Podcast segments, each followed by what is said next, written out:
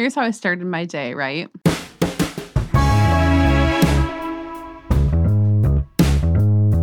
What are you talking about? But no, this is my necklace and I am wearing it. The dark side. Don't give in to fear. This is trauma. This is trauma, right? Greetings and welcome to another episode of the TCAPS Loop EdTech Podcast. My name is Larry Burden, and despite today's topic du jour, she's displayed a noticeable lack of common sense by continuing to appear on this podcast. It's Danielle Brostrom. Welcome to a frigid Tuesday in the studio. After the podcast, I'm running the space out as cold storage for those deer hunters out there. Good you know, idea. I think it's fine. It's going to be fine for a while. But before we start this podcast, let's heat things up a bit with some savory soup for the soul. With this week's TCAPS Loop moment of Zen. May your choices reflect your hopes, not your fears. Nelson Mandela there. And I think that reflects really well on our topic today. Did you know that Common Sense Education's DigCit Week has occurred every third week of October for the last 11 years? Wow, I did not know that. Yeah, yeah. So the original curriculum launched in 2010 when Facebook was the most popular social media platform and Instagram was still in its infancy, the iPhone had just introduced its first front facing camera, which blows me away because I just always assumed. I mean, I had early iPhones. I just always assumed they had a, but no, since uh, 2010. Um, yet only 35% of Americans owned a smartphone, and in the classroom, lessons around technology focused on safety issues. Wow. 2010. That actually predates our podcast, which I thought, it, to me, it seems like it's gone on forever. Well, I wanted to throw that out there because our, our topic today is DigCit Week, which is the following week. So this is kind of a prep pod for DigCit Week.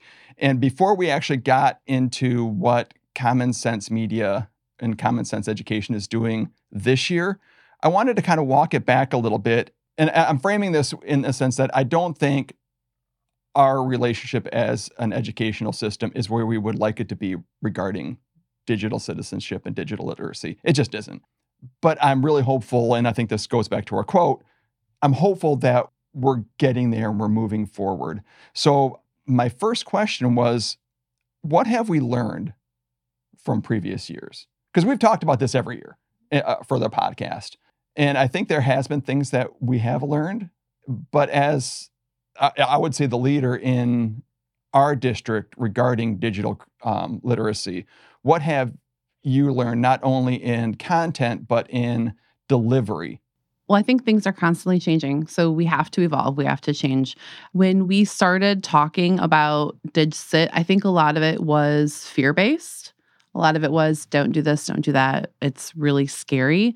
And I think now it's more about um, like you talked about it, it's more more hope based, it's more empowerment. It's this is a tool, let's talk about how we can use it for good. Because if we talk to kids like it is scary, they will tune us out completely. And research has shown that time and time again. They they they don't see it as that. They see it as something that connects them to their peers and connects them to um, knowledge and connects them to um, fun games and things like that. So they see it more tool based. So we need to adopt that mindset as well. And I think we've done a really good job of changing the way we talk to kids about DigCit.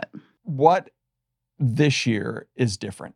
Um, so, based off of their newest research that came out about kids and smartphones, which we talked a little bit about last week, this year's DigCit Week is focused on kids' mental health and their well being.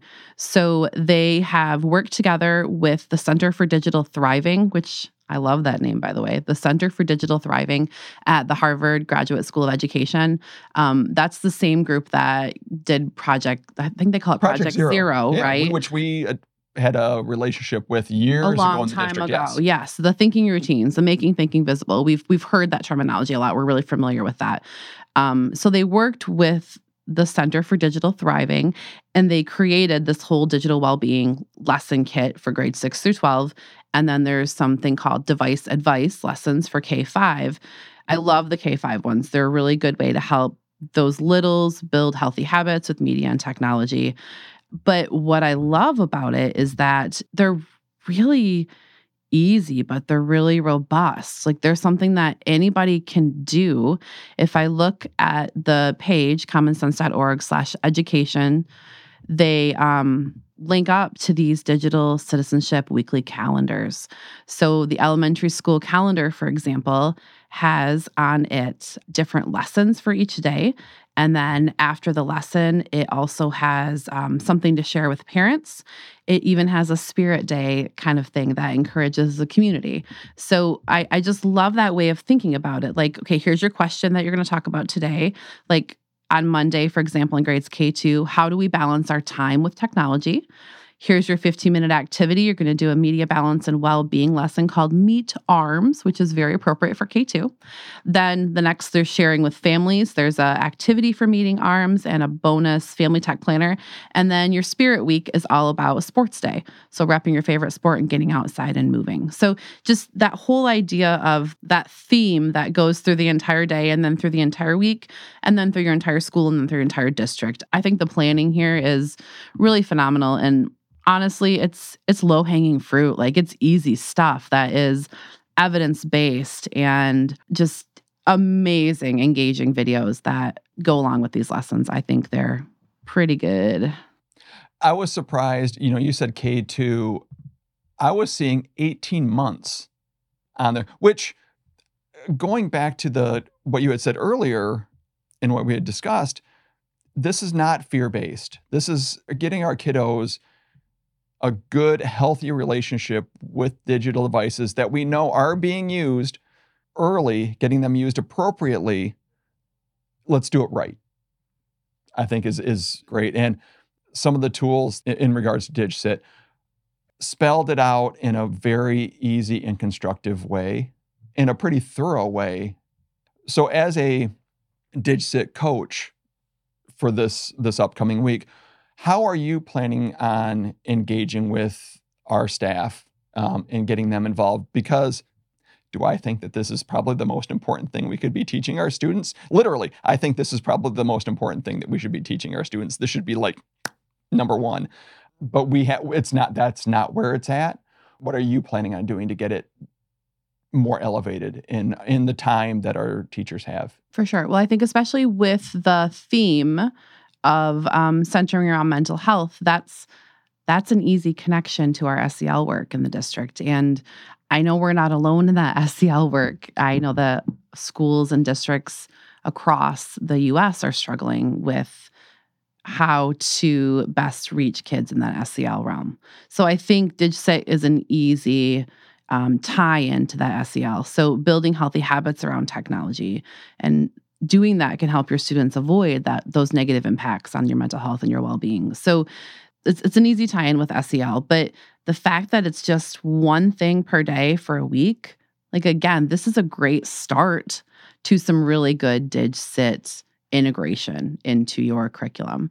Looking at what we're going to do here in TCAPS, obviously, we're going to promote this with our schools and with our um, teachers. I do want to do some kind of uh, a prize. I mean, I've got a, I've got some great swag from Wired, and I've got some great DigCit books that I can give away.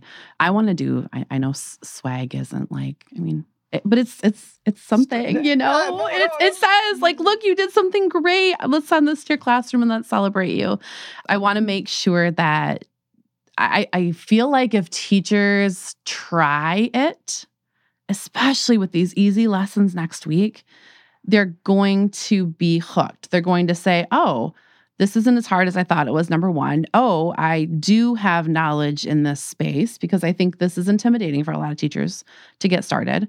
So that uh, that idea of okay i do know what i'm doing. I do have knowledge in this space. I can talk about this with kids and it's okay that i don't know everything and they're going to teach me as well. So we're going to really encourage all of our teachers to do these simple lessons next week and hopefully it's a good kickoff to some of the work we're going to be doing throughout the year in integrating digcit into the curriculum. I think the hardest part about this is common sense media has done a great job of laying out good content You're you're involved with a number of people. You've networked with all uh, all the leaders in in the state, if not outside the state, and I'm not hearing from you that there is a protocol or a system for moving this content into classrooms effectively. And maybe I'm wrong. I'm certainly I'm I'm not again not an educator.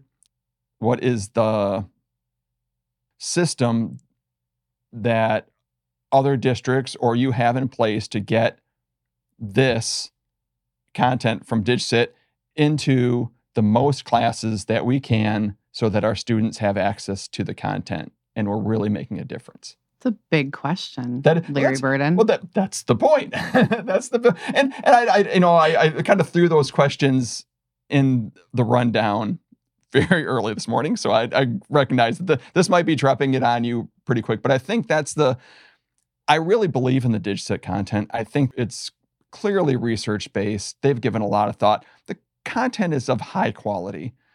I, I will take next week that this is a priority next week. Mm-hmm. How can we make this, or what are the strategies that are there to get this as a priority for our teachers? I do think it needs to be more than just a one and done thing, and we do have have a we have a lot of ideas, we have a lot of plans, we have a lot of things that we're going to try. Common Sense does have a great recognition program that um, kind of provides a roadmap for creating that positive culture of digital learning. Uh, it's free, it includes professional learning and lessons and tips and resources for engaging families. You get a certification and a badge. There is an educator version, then there is a school version, and there is a district version. I am going to be personally trying to work up that ladder throughout this year. I want to try to get a lot of educators to get that certification and then see if we can get a school to get that certification and see if maybe we can get to that point where our district is earning a certification. I have been working with Jen from Common Sense and she's amazing and um, I'm excited to to hear from her because she is in more districts than just the ones in Michigan because I do think we have we've danced around this idea for a really long time and I think to get it into a true systematic implementation that outlives me it needs to become a part of our fabric. It needs to become a part of just what we do up here. And I do think that the recognition program and how it's set up is a great um, lead in to all that. The, honestly, for all these years of having talked about this topic, I like that. I think that could get traction. I really do. Yeah. Awesome. I do want to mention that DigCit Week is a perfect time to share the Common Sense family engagement toolkits in your district and school newsletters. Um, they also have some great conversation starters. We've talked about those before when we shared the Tech Talk Tuesday from Screenagers. I, I like that idea of just having these conversation starters that come up when you're when you're having dinner or when you're driving to you know, sports program number seven out of the week, and you happen to hear something on the news that sparks an interest. Like having those conversation starters, especially with those preteens, I'm finding out is are they're very helpful. So um, I'd highly recommend going to those family engagement toolkits and the conversation starters. It's a really good thing to get. Um, again, in the fabric of of of your family. The weekly planners that are they had so on nice. Were, were pretty, pretty cool too. And I will say the conversation starters that I saw have gotten so much better than they were when my kids were in that age. There, it was a great idea back then, but I don't know if the content was as compelling as it is now. I think they've really nailed what would be impactful for students at the appropriate age groups they've broken it down to K2, 3, 5, 6, 8, and 9, 12 because those are very different. The conversations you're having with students at those age levels are very different. So I love that it's broken down like Excellent. Excellent. Anything else? Nothing else. Nothing else. Well, oh, wait a minute. There is something else. I do believe. Do you have a tech tool of the week? Tech tool of the week.